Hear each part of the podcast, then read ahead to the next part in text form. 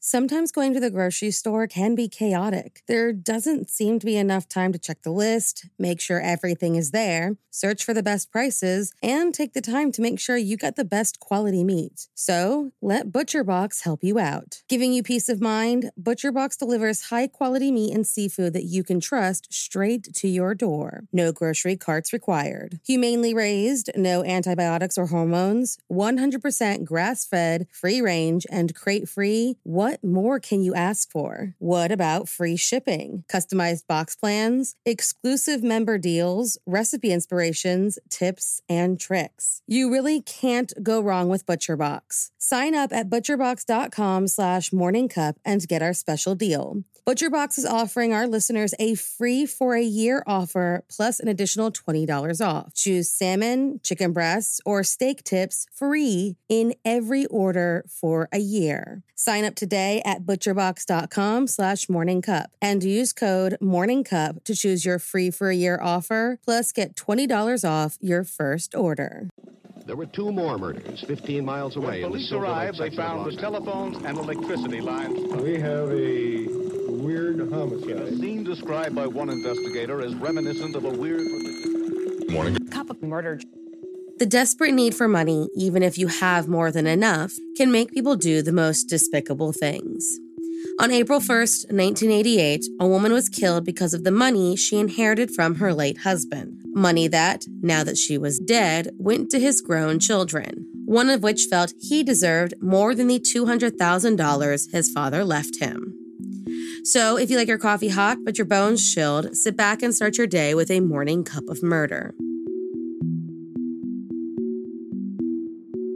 Jeanne Tovrea, a divorcee from a small town in Arkansas who came to Phoenix following her divorce to start over, got a second chance at love when the successful realtor met and married war veteran Ed Tovrea, a member of the prominent Arizona family who built the Wedding Cake Castle and member of the historical Great Escape, the escape of British Commonwealth prisoners from a German war camp that was eventually made into a movie starring Steve McQueen. The pair married at a private ceremony in Hawaii in 1972 and began their happily married life, which took a hit a few years later when Ed's health began to decline, resulting in his death in 1983. Now, just before Ed's death, he confided in his wife that there had been tensions between him and his adult children, Ed Jr., Georgia, and Priscilla, as they did not approve of him remarrying so late in life. But as he lay in hospice knowing his death was imminent, he did urge her to try and be civil after his passing and build a bridge between her and her stepchildren. When Ed passed, he, of course, divvied up his money in a way he felt was appropriate. Most of his $8 million estate went to his widow, while each of his children would receive $200,000 distributed in monthly payments of $1,500. Jeanne wasn't a greedy person, but overnight, the small town woman from Arkansas had become a millionaire, while her stepchildren were left with, in their minds, a very minuscule inheritance. And the only way they would get access to the money Jeanne had been given was in the event of her death, when the money would be passed along to Ed Sr.'s three children. Jeanne mourned her late husband, but after a while, friends helped her re enter the social world, and slowly but surely, she began living her life again, throwing events and parties to try and meet new people as a way to take care of and do things for herself. On March 31st, 1988, at around 7 p.m., Jeanne spoke with her sister on the phone as she began preparing invitations for an upcoming party she would be throwing. As her sister hung the phone up on the receiver, she had no clue it would be the last time she ever spoke to her sister. On April 1st, 1988, police were sent to answer the alarm at Jeanne's home to find that the weather stripping on one of the windows had been completely removed and the Arcadia door was wide open. Inside, Jeanne Tovrea was found wrapped in a comforter on her bed having been shot five times in the head, her credit cards missing from the scene, and costume jewelry thrown about the room. Police, of course, assumed the wealthy widow was robbed for her wallet, but did find it strange that they had left her jewelry and other valuables before fleeing the scene and leaving behind a number of fingerprints, none of which matched anyone in their system. As it became clear that this case wasn't your typical breaking and entering, police began to work under the assumption that not only was Jeanne the main target, but that the killer was someone who was very familiar with the house, as they were able to enter without setting off the alarm, and footprints indicated that they went straight from the entry point to her bedroom.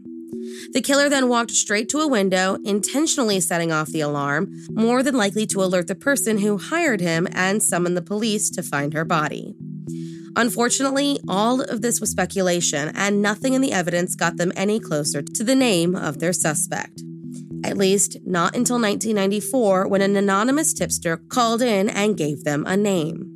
After years of reviewing tapes from her answering machine, investigators made the important decision to broadcast the recordings on a television program in hopes that someone recognized the voice of a man calling himself Gordon Phillips. Gordon, who claimed to be a writer from Time Life, had called her several times before her death, wanting to talk about Ed's experiences as a POW, even visiting her once in 1987. Jeanne was reluctant to give him any information on her husband's military years, as they happened far before she came into his life. But Gordon continued to hound her about getting an interview, so much so that she started to speculate that it was all a ruse. So she did her due diligence and made a call to Time Life to ask about Gordon's piece on her late husband. The problem was, Gordon Phillips wasn't his real name and he didn't work for Time Life.